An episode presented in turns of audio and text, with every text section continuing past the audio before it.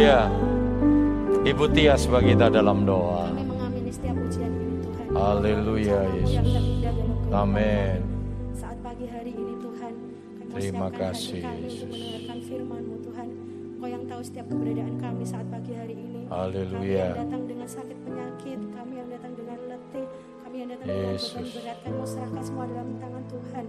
Biar Tuhan yang turut bekerja dalam setiap kehidupan kami. Terima Berdoa kasih untuk Tuhan. hambamu yang akan memberitakan firman-Mu Tuhan. Biarlah apa yang keluar dari lidah bibirnya adalah kebenaran yang dari Tuhan. Haleluya. Terima kasih Yesus, terima kasih Allahku. Setiap pembicara, eh, pemberitaan firman-Mu saat pagi hari ini Tuhan. Dari awal pertengahan sampai akhirnya kami mau serahkan dalam tangan-Mu. Dalam nama Tuhan Yesus Kristus kami sudah berdoa dan mengucap syukur. Haleluya. Amin. Amin. Puji Tuhan. Silakan duduk. Selamat pagi. Selamat kita boleh kembali bertemu dalam kasih Tuhan Kristus. Bapak Ibu sudah diberkati pada pagi yang indah ini. Amin. Allah yang kita sembah adalah Allah yang ajaib, yang luar biasa, yang boleh menolong kita semua. Puji Tuhan. Langsung saja kita akan bersama-sama menikmati firman Tuhan sebelum nanti kita akan menikmati perjamuan yang kudus.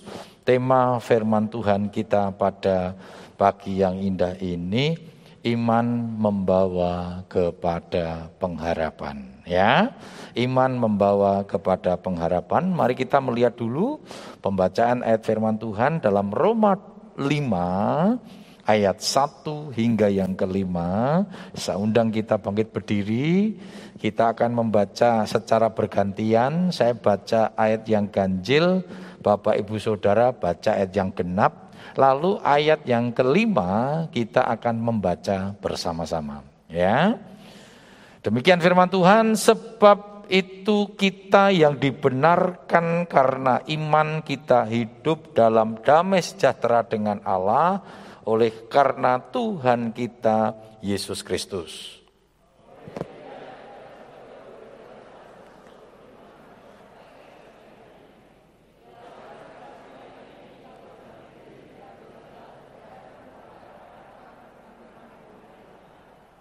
Dan bukan hanya itu saja, kita malah bermegah juga dalam kesengsaraan kita karena kita tahu bahwa kesengsaraan itu menimbulkan ketekunan.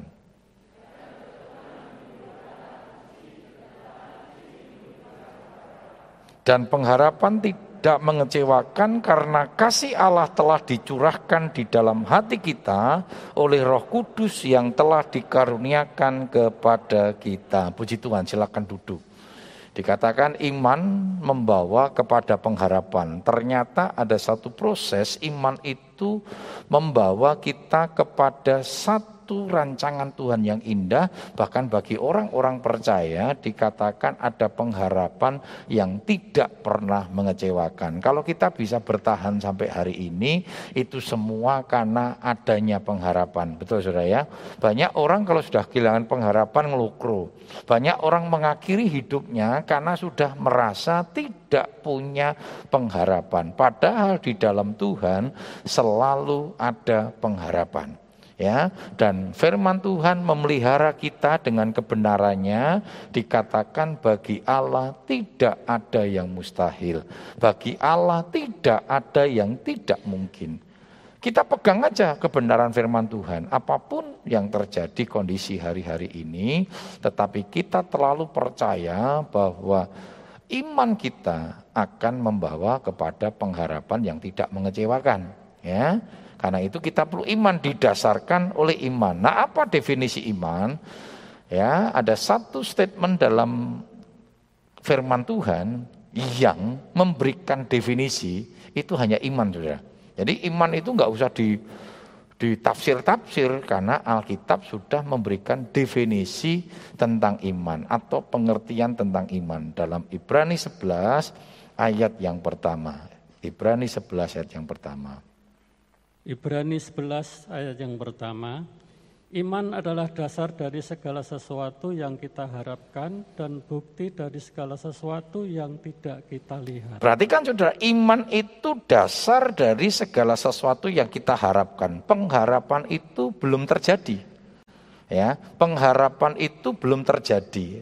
Tetapi di dalam Tuhan dikatakan tidak mengecewakan. Kenapa? Karena dikatakan iman itu juga bukti bukti dari segala sesuatu yang tidak kita lihat. Luar biasa sudah.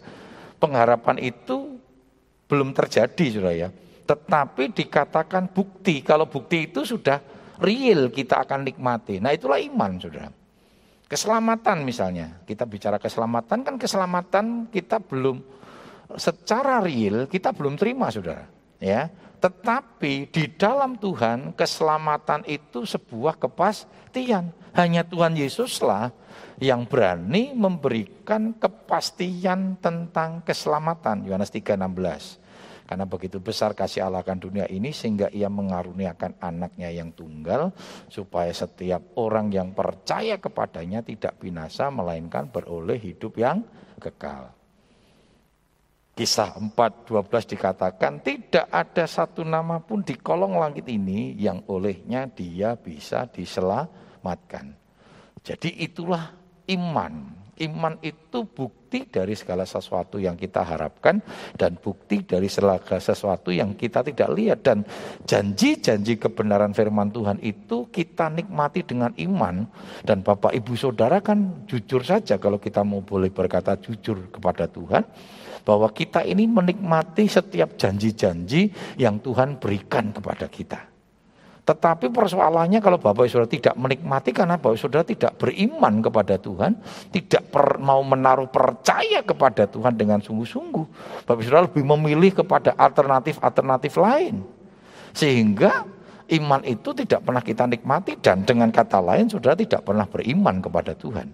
Ya. Nah, Saudara kita lihat dulu prosesnya. Dikatakan tadi ya bahwa uh, ternyata iman itu ada sebuah proses sampai ke titik pengharapan. Dimulai dari apa saudara? Dikatakan tadi bahwa kita juga boleh bermegah ya di dalam kesengsaraan kita. Kita boleh bermegah di dalam penderitaan kita.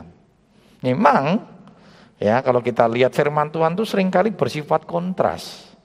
Ya, bersifat kontras dengan kebenaran manusia, tetapi kebenaran firman Tuhan itu bersifat absolut. Kebenaran firman Tuhan itulah yang real, kebenaran firman Tuhan itulah yang hakiki. Ya, saya pikir dunia akan berkata penderitaan kok bermegah. Penderitaan itu diratapi. Penderitaan itu sesuatu yang bukan perlu dibanggakan. Tetapi luar biasa saudara. Firman Tuhan katakan kebenaran itu, ah sorry, penderitaan itu, ya kesengsaraan itu sesuatu yang membawa kita bermegah, ya bermegah di dalam Tuhan.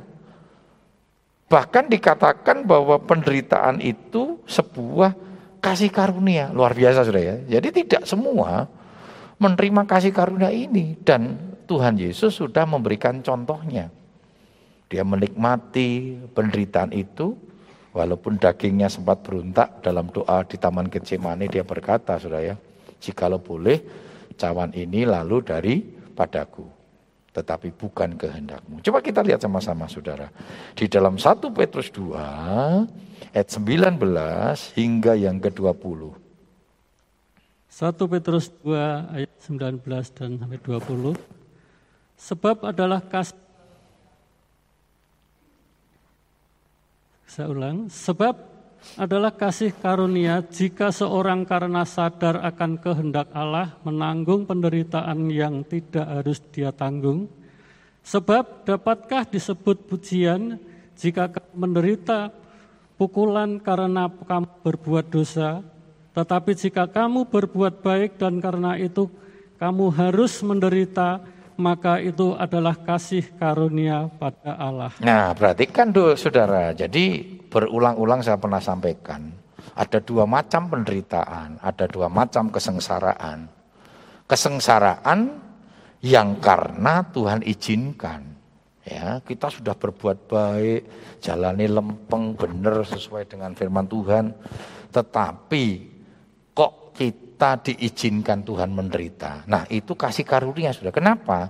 Karena itu akan membawa kita kepada satu kemuliaan. Seperti firman Tuhan katakan ya. Di dalam pengkhotbah tiga itu. Bahwa Tuhan akan membuat segala sesuatu indah pada waktunya. 1 Korintus 10 13 dikatakan apa? Pencobaan-pencobaan yang kamu alami adalah pencobaan yang biasa. Nah saudara, di dalam hidup kita, kalau Tuhan mengizinkan kita menikmati penderitaan, kesengsaraan, yang karena Tuhan izinkan, maka kita akan menikmati kasih Tuhan. Kasih seorang bapak kepada anaknya dibuktikan bukan pada waktu kondisi aman, saudara, betul?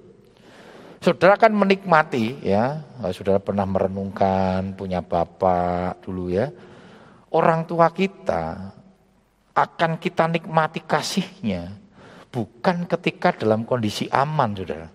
Tetapi dalam kondisi yang tidak nyaman, tidak aman. Di situ baru kita bisa merasakan, oh ternyata bapakku itu betul-betul menyayangi saya. Nah demikian juga kasih Tuhan akan kita nikmati saudara ketika kita menghadapi kondisi-kondisi yang tidak nyaman. Dengan kita menghadapi kondisi-kondisi yang tidak nyaman berarti Bapak Saudara akan menikmati kasih Tuhan. Tetapi penderitaan yang kedua adalah penderitaan yang karena kesalahannya sendiri dikatakan tadi kamu dipukul karena kamu berbuat jahat. Kamu dihajar karena kamu berbuat jahat, kamu dipenjara karena kamu mencuri. Ini baru ramai sudah Indra Kens dan siapa ya sudah ya? Andi siapa sudah yang eh, aplikasi-aplikasi keuangan makanya harus hati-hati saudara. Ya, dulu rasanya menjengkelkan sudah ya pamer. Wah saya beli Rolex sekian ratus juta murah. Wah saudara. Saya beli ini Saem murah. Nah saudara saya ini murah saudara. Tolong doakan supaya apa namanya hukuman saya seringan-ringannya lah saudara. Sing kemplang dit sekian puluh M kok. Jangan jangan berkata saya sedang menderita untuk Tuhan. Bukan saudara. Itu karena kesalahannya. Karena itu bertobat kuncinya. Saya pernah sampaikan tuh salah seorang teman saya yang dipenjara karena ngemplang duit. Lalu dia berkata, eh saya seperti Ayub yang sedang menderita untuk Tuhan. Oh, menderita untuk Tuhan piye, saudara. Nah, jangan pernah berkata itu. Makanya saya sudah katakan kalau kita sudah menghadapi situasi yang enggak enak, cek dan recheck dulu. Ini terjadi karena kesalahan kita atau ini terjadi karena Tuhan izinkan. Kita sudah cek dan recheck benar. Saya enggak salah. Saya sudah berbuat benar. Tapi kok diizinkan oleh Tuhan, saya harus mengalami penderitaan. Nikmati saja, tunggu waktunya Tuhan. Karena Tuhan sedang mengerjakan sesuatu yang indah seperti pujian tentang pelan ya. Tuhanmu sedang merendah saudara ya. Ya, Tuhan itu sedang merendah sesuatu yang akan kita melihat. Ya, direnda saudara. Ngerenda kan lama saudara ya, betul ya. Ngerenda itu lama saudara ya. Wah. Renda, wih akhirnya jadi, jadi sweater, jadi sial, yang indah saudara, betul ya. Tapi itu butuh, butuh sesuatu yang betul-betul apa namanya kita belajar untuk menanti-nantikan pertolongan Tuhan. Nah saudara, penderitaan yang Tuhan izinkan itu akan membawa kita kepada satu kemuliaan. Ya, Baik itu kemuliaan di dunia maupun di surga saudara. Kalau lagunya orang Pantai Costa zaman dulu saudara. Itu karena memang baru masa-masa krisis, masa-masa apa ya perjuangan sehingga banyak yang menderita saudara untuk memberikan pengharapan membuatlah lagu biarku miskin di dunia yang penting kaya di surga saudara. Ya itu karena situasi pada waktu itu. Nah ternyata GBDI berkembang saudara. Sugih-sugih kabeh saudara. Dulu lagunya ku apa nama ku mau di sana. Wah cepet-cepet yang surga saudara. Ada pertemuan di udara. Wah rasanya pengen pulang ke surga saudara. Karena neng dunia menderita Nah saiki wah GPDI maju berkembang gereja ini gede-gede. Lagunya diganti. Ku ingin tetap di sini menikmati baitmu ragil mulai neng surga saudara. Eh, sudah wayahe, sudah waktunya ya saudara mau nangis, saudara mau berkata jangan Tuhan, anakku sik cilik sing ngopeni sopo, rasa ngurusi saudara. Yang di dunia urusannya Tuhan kalau memang jatahnya sudah habis ya pulang-pulang sudah. Karena di sana kemuliaan kan, di sana kemuliaan saudara. Ya, di sana kemuliaan. Di dunia Tuhan yang tolong saudara. Tuhan pelihara. Ya, coba kita lihat dulu dalam 2 Korintus 4 16 17. 2 Korintus 4 ayat 16 dan 17. Sebab itu kami tidak tawar hati, tetapi meskipun manusia lahiriah kami semakin merosot, namun manusia batiniah kami dari sehari, maaf kami dibaharui dari sehari ke sehari. Sebab penderitaan ringan yang sekarang ini mengerjakan bagi kami kemuliaan kekal yang lebih segala galanya jauh lebih besar dari segala penderitaan kami. Iya, dikatakan bahwa manusia lahiriah kita itu semakin hari akan semakin me merosot. Betul sudah ya?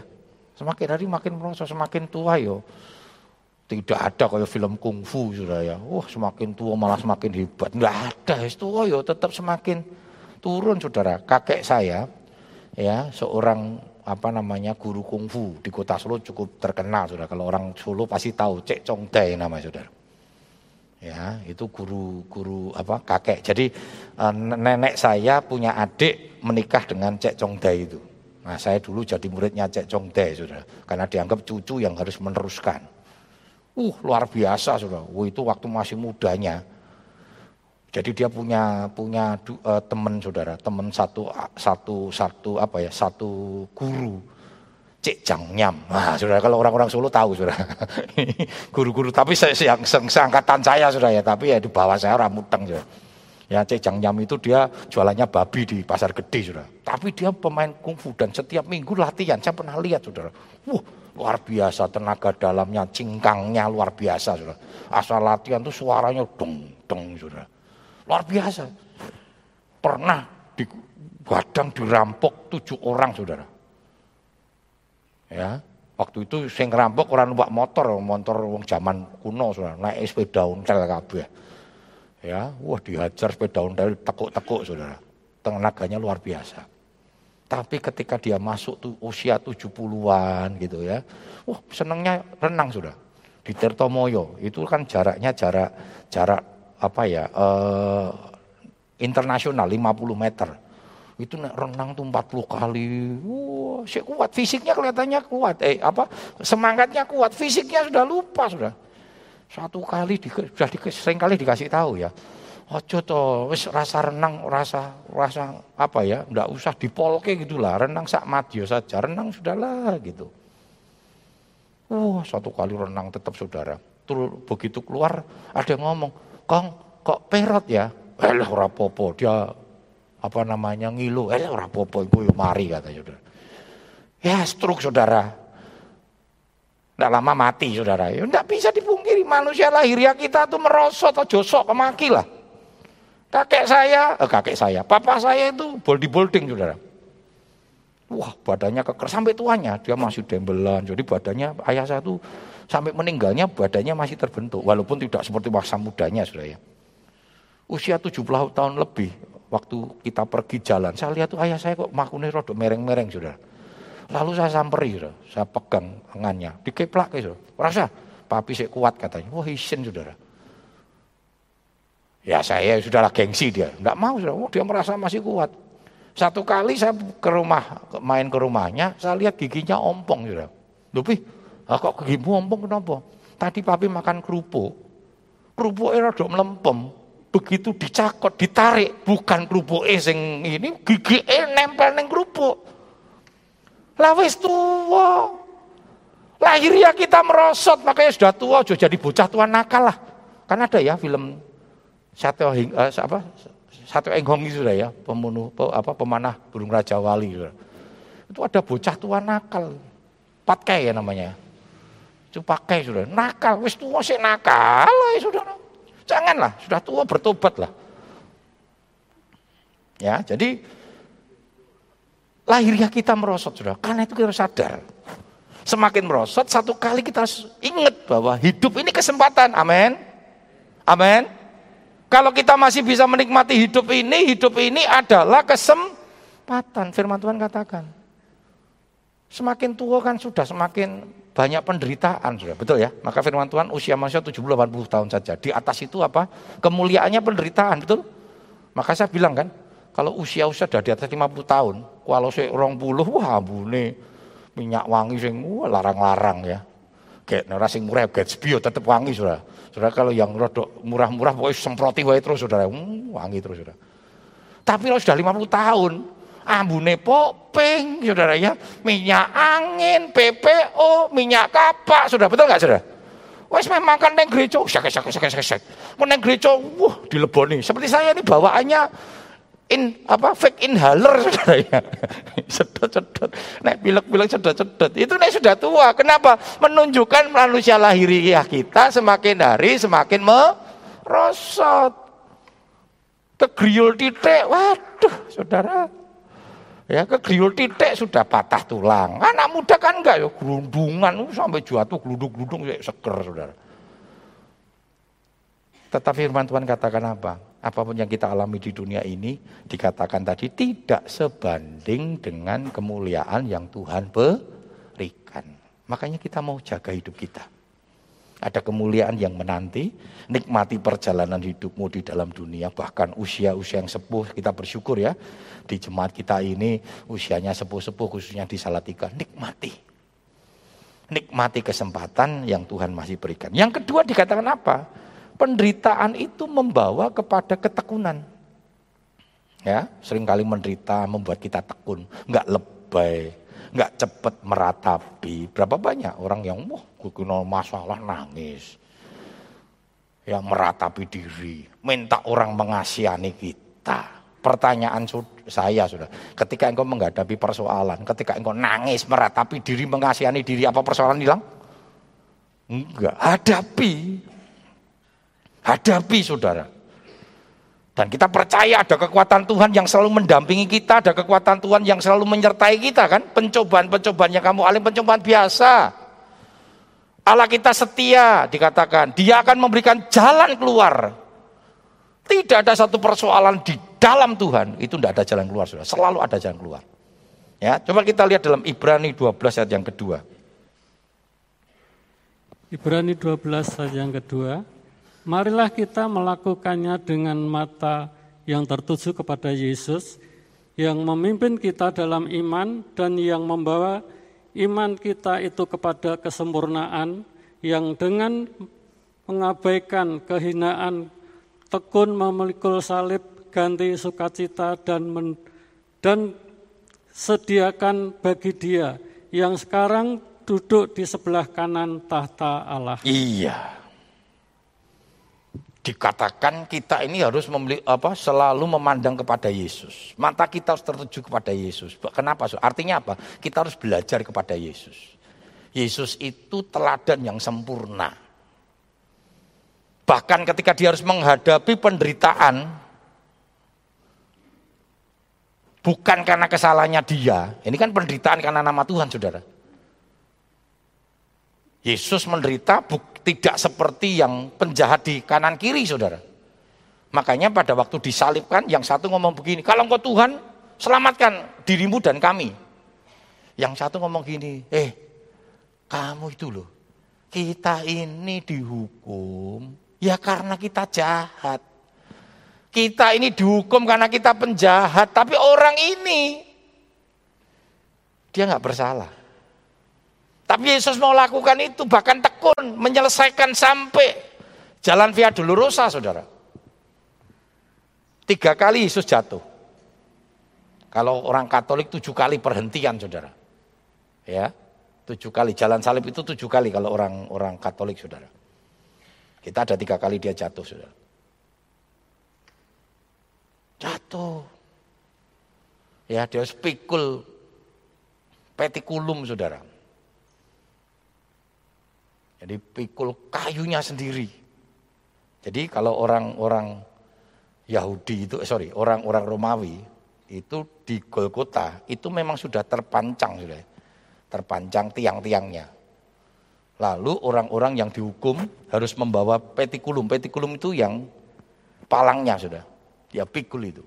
Ada banyak penafsir kalau Yesus dua dua dua penjahatnya palangnya, tapi kalau Yesus salib salib sudah. Sudah jadi salib. Itu tafsiran saudara. Makanya banyak gambar-gambar Tuhan Yesus kan mikulnya salib. Ya, itu tafsiran. Tapi kalau budayanya Romawi bawa petikulum, petikulum itu palangnya saudara. Makanya di film Mel Gibson kan mereka pikul palangnya, Yesus pikul salib. Luar biasa ya. Jadi diberikan beban yang sangat berat. Tapi tekun sudah. Tekun. Selesaikan terus. Selesaikan. Bahkan tidak menyalahkan siapa-siapa. Dia tidak berkata goro-goro menungso sing ora bertobat. Saya harus pikul salib. Enggak sudah. Bahkan dia berkata Tuhan ampuni mereka. Luar biasa sudah. Makanya kita sebenarnya menikmati. Kalau kita bisa menikmati hari ini itu karena kasih Tuhan saudara. Ya, karena kasih Tuhan. Nah saudara lihat, kita mau belajar tekun. Berapa banyak kita harus menghadapi berbagai macam penderitaan. Dan penderitaan-penderitaan itu membawa kita kepada ketekunan, saudara. Terus, ya, coba saudara cek dan dicek dalam perjalanan hidup ini. Kalau saya boleh tiba sampai hari ini, saya sudah mengalami banyak penderitaan ya yang oleh manusia ya dianggap itu sebuah penderitaan. Tetapi ketika saya melewati, saya tidak pernah menganggap itu penderitaan. Kenapa? Karena kasih Tuhan yang menopang saya sudah. Perintisan saya beserta dengan istri saya, saya tidak pernah berkata itu sebuah penderitaan, tetapi sebuah kebahagiaan. Kenapa? Di dalam proses-proses yang oleh manusia dianggap menderita, tetapi kami menikmati sudah. Menikmati. Makanya mamah mamah Bu Ika, mamah saya waktu datang sudah, mamah mertua saya. Lihat Bu Ika kaget sudah. Ih bocah kok doyan sayur ya. Dulu nggak suka sudah, keluarganya jarang masak sayur sudah.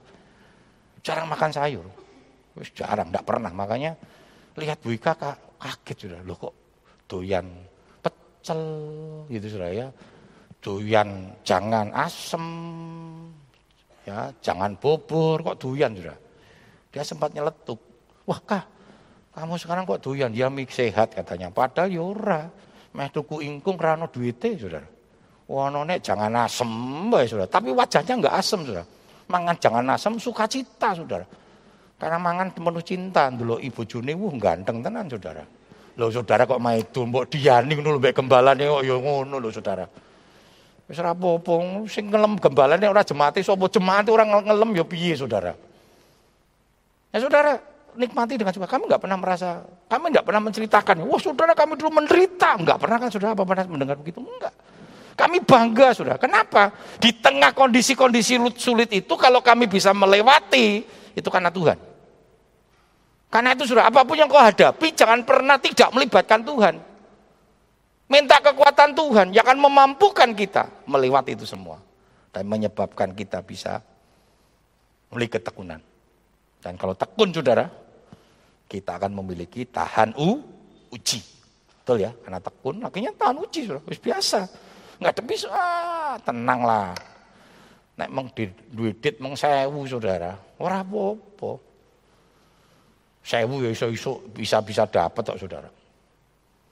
Sembayang baik mbak Tuhan Yesus kan burung gagak lewat saudara. Betul ya? Loh kami itu hamba-hamba Tuhan kadang sering kali mengalami titik-titik itu saudara. Elia dipelihara sama burung gagak loh saudara. Betul? Tuhan kan nggak kasih contoh Elia tuh dipelihara sama raja enggak saudara. Dipelihara sama burung gagak di sungai Kerit kan. Kayak daging. Loh mana ada burung gagak kok mau berbagi. Burung gagak tuh enggak mengenal yayasan sosial saudara. Betul ya? Wono daging di dewe oh koncone pernah lihat burung gagak rame tuh saudara. Dia bawa ikan mau direbut sama burung gagak yang lain saudara kok iki burung gagake bisa punya hati sosial gitu ya. Dulu Elia wah dikekne. Loh ini luar biasa saja. Jadi jangan jangan berpikir hanya dipelihara sama burung gagak. Mana ada burung gagak nemu daging terus didum-dum sudah. Belum pernah lihat kan? Tapi cara Tuhan. Habis sungainya kering sudah. Dibawa ke Sarfat. Tidak ketemu sama saudagar, ketemu sama janda yang sudah krisis. Dipelihara Tuhan dengan cara yang ajaib. Maka jangan takut sudah. Tuhan sudah kasih contoh. Kenapa? Kalau ketemu saudagar kan saudara sembahyang. Makanya dulu pernah jemaat di kota Solo Samarai. Saudara. Waktu kita mau berdoa untuk pembangunan. Tuhan kirimkan orang-orang kaya. Untuk menolong pembangunan. Oh tak seneni. Saudara. Apa wong sugih tok sing bangun? Apa wong sugih tok sing nyumbang? Rasa ngatur Tuhan Yesus saya bilang. Pokoknya berdoa saja, Tuhan tolong proses pembangunan. Harap sama Tuhan, jangan harap sama manusia. Amin. Amin. Kecewa saudara harap manusia. Ada orang datang kepada saya, ya konseling, cerita dia punya utang banyak, datang sama pengusaha-pengusaha Kristen, dia berharap utangnya ini nek dibanding dengan kekayaannya pengusaha-pengusaha ini rasa banding, DT kecil. Tapi dia berkata, saya kecewa. Ternyata pengusaha-pengusaha pelit semua katanya. Datanglah dia kepada pendeta-pendeta gede di kota Solo. Dia berharap naik, pendeta, naik pengusaha kan pelit saudara ya. Naik pendeta kan ora. Datang saudara. Lalu pendeta-pendeta gede ngomong begini. Berdoa, percaya Tuhan pasti tolong. Wah dia kecewa saudara. Dia berkata, saya lebih kecewa lagi. Nek pengusaha pelit ya wis karpe. Ki pendeta pelit katanya. Lu saya bilang benar enggak pendeta ini ngomong? Pendeta-pendeta ngomong itu betul enggak saya bilang? Berdoa pasti Tuhan tolong. Ya benar, tapi orang saya tapi tapi dan benar enggak saya bilang?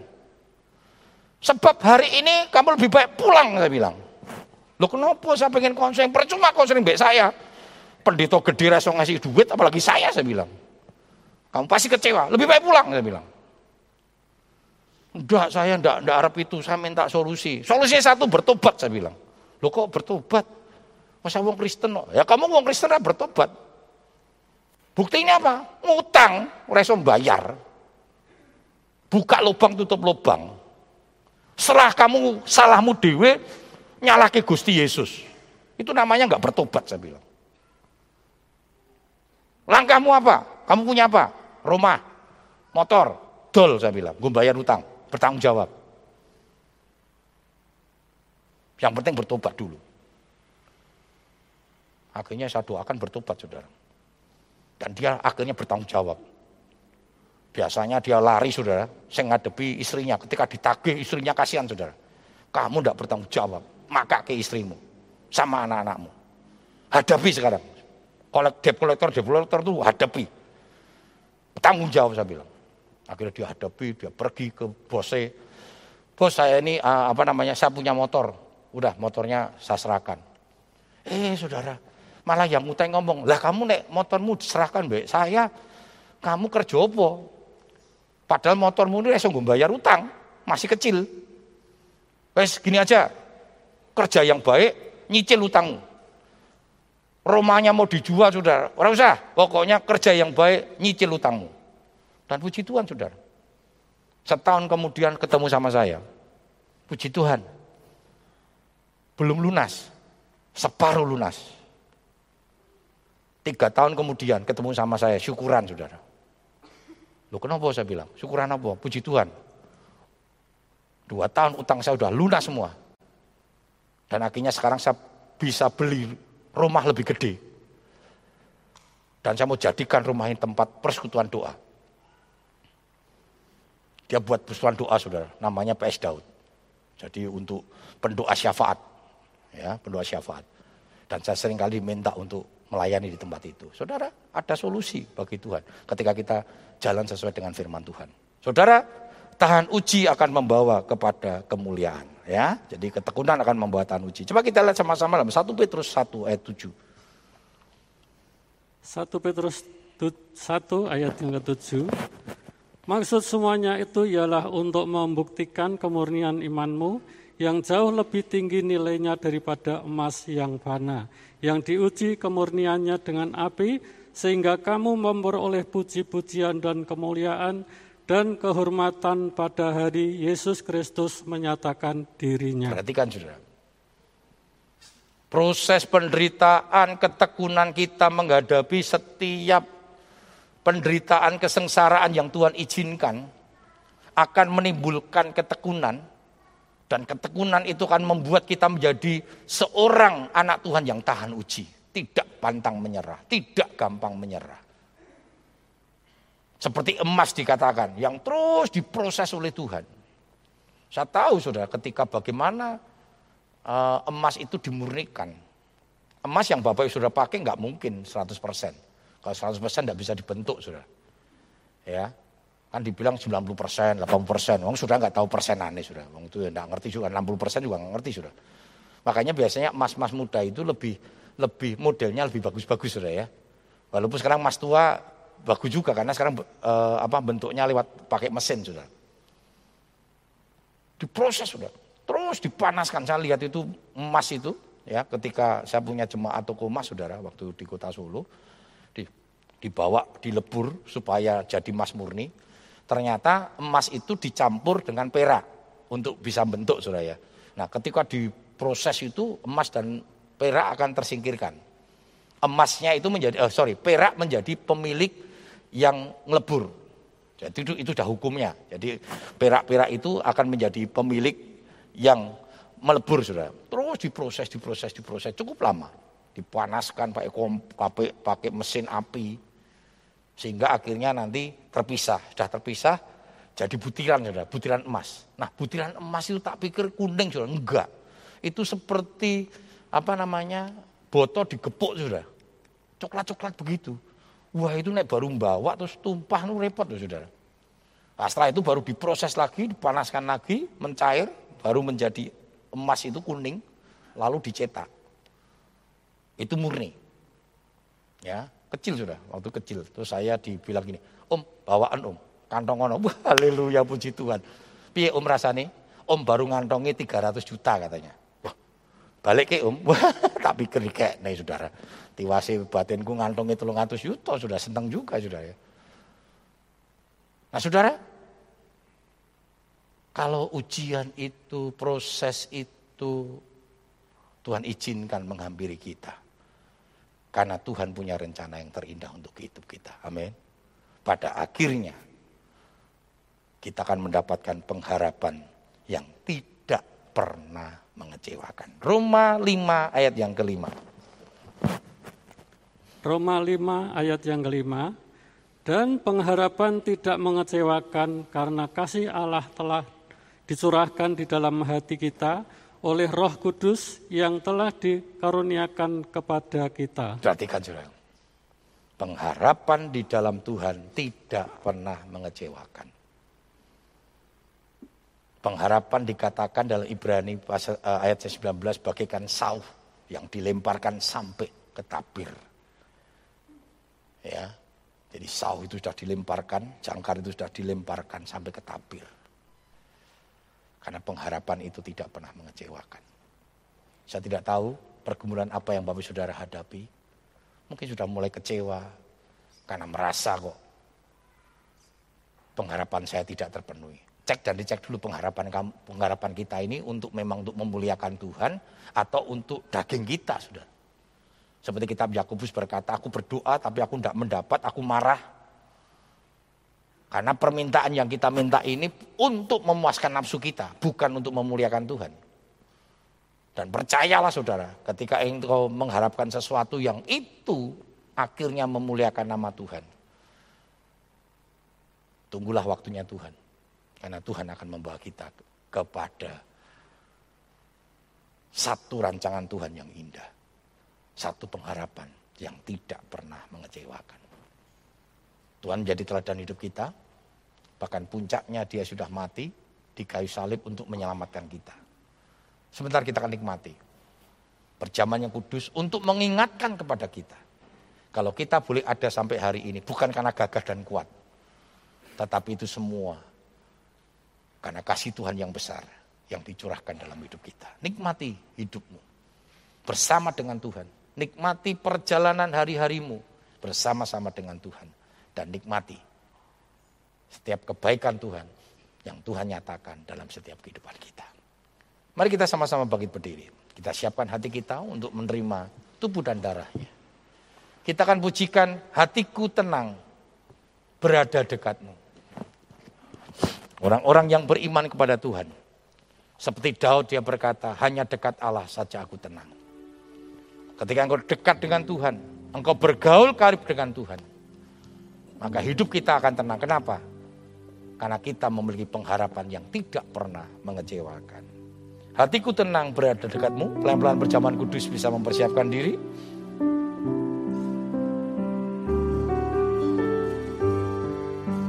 Haleluya. Hatiku tenang berada dekatmu Kaulah jawaban hidupku. Amin. Hatiku tenang berada dekatmu. Kau yang pelihara hidupku. Pertolonganmu Pertolonganmu. Begitu Ada pengharapan Yesus adalah penolong kita yang ajaib. Kenapa dikatakan ajaib? Ketika bagi manusia mustahil Bagi Tuhan tidak ada yang mustahil. Berharaplah kepada kasih Tuhan. Amin.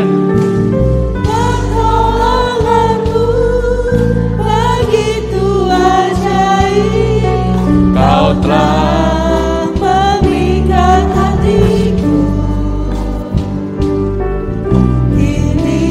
mataku tertuju padamu. Rasakan kasihmu Tuhan. Ini yang membuat hati kami tenang. Karena kami memiliki pengharapan yang tidak mengecewakan. Karena itu Tuhan kami pelihara iman kami. Untuk kami boleh terus berharap kepada Tuhan. Terus dibawa kepada satu rancangan Tuhan yang indah Sebentar kami akan menikmati tubuh dan darahmu. Engkau sudah mati. Engkau sudah menjadi teladan bagi hidup kami.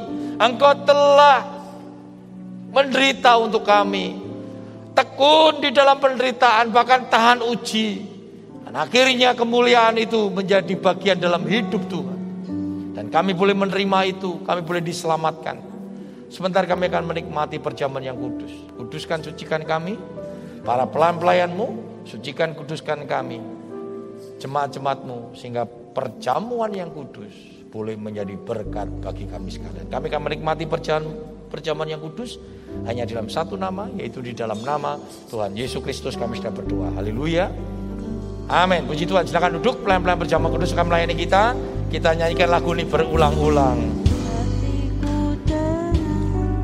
Berada dekatmu Kau yang hidupku Hatiku tenang.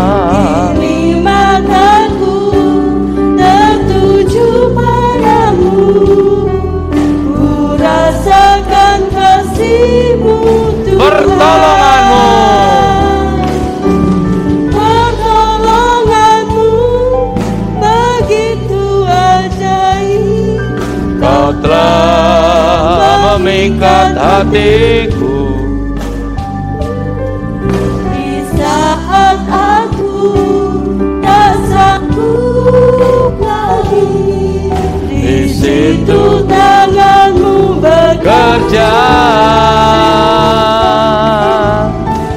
pertolonganmu begitu ajaib kau telah memikat hatiku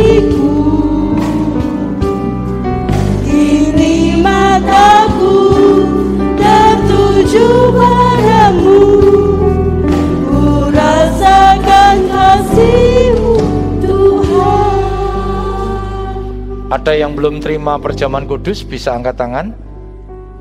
Sudah semua mari kita bangkit berdiri kita siapkan hati kita menerima tubuh dan darahnya. Kita nyanyikan refnya pertolonganmu begitu ajaib.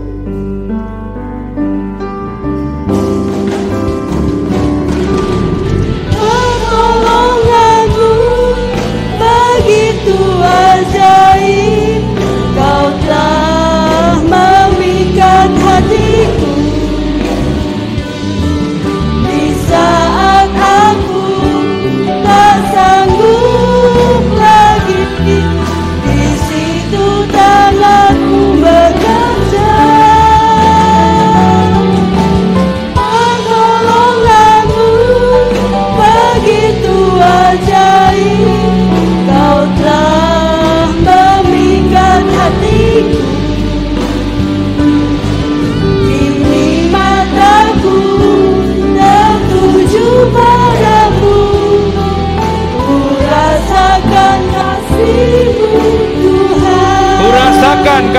Tuhan.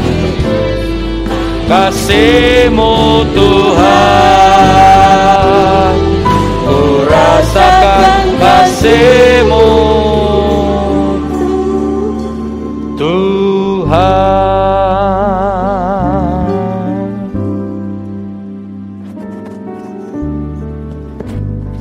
Kita mau angkat roti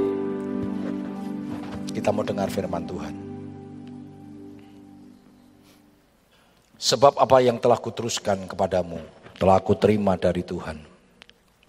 Yaitu bahwa Tuhan Yesus pada malam waktu ia diserahkan mengambil roti. Dan sesudah itu ia mengucap syukur atasnya. Ia memecah-mecahkannya dan berkata, inilah tubuhku yang diserahkan bagi kamu. Perbuatlah ini menjadi peringatan akan aku. Roti ini lambang tubuh Kristus. Yang sudah terpecah-pecah bagi keselamatan jiwa kita. Mari kita makan dengan iman kita dan kita berkata bersama-sama di dalam nama Tuhan Yesus Kristus. Makanlah.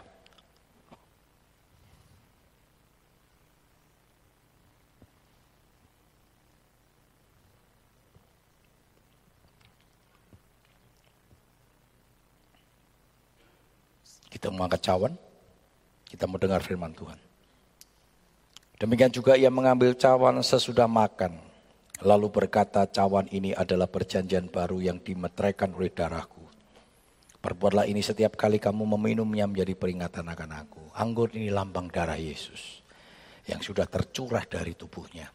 Darah yang menyucikan dosa kita, bahkan bilur-bilurnya menyembuhkan penyakit kita. Mari kita minum dengan iman kita dan kita berkata bersama-sama. Di dalam nama Tuhan Yesus. Minumlah. Haleluya, haleluya, haleluya. Mari kita menyembah Tuhan. Kita mau agungkan Tuhan, kita bersyukur kepada Tuhan. Haleluya, haleluya. Haleluya Yesus. Haleluya, haleluya, haleluya. Haleluya. Kami memujimu Tuhan. Haleluya. Haleluya Yesus. Ajaib Tuhan. Haleluya Yesus. Sembah Tuhan. Bersyukur kepada Tuhan. Terima kasih Yesus. Terima kasih Tuhan. Haleluya. Haleluya Yesus. Terima kasih Tuhan.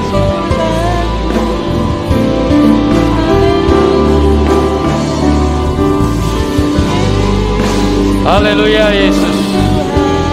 Haleluya. Haleluya.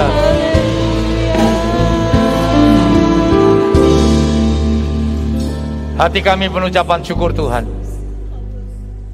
Oleh karena anugerahmu, oleh karena kasih karuniamu, Tuhan melayakkan kami menerima perjamuan yang kudus.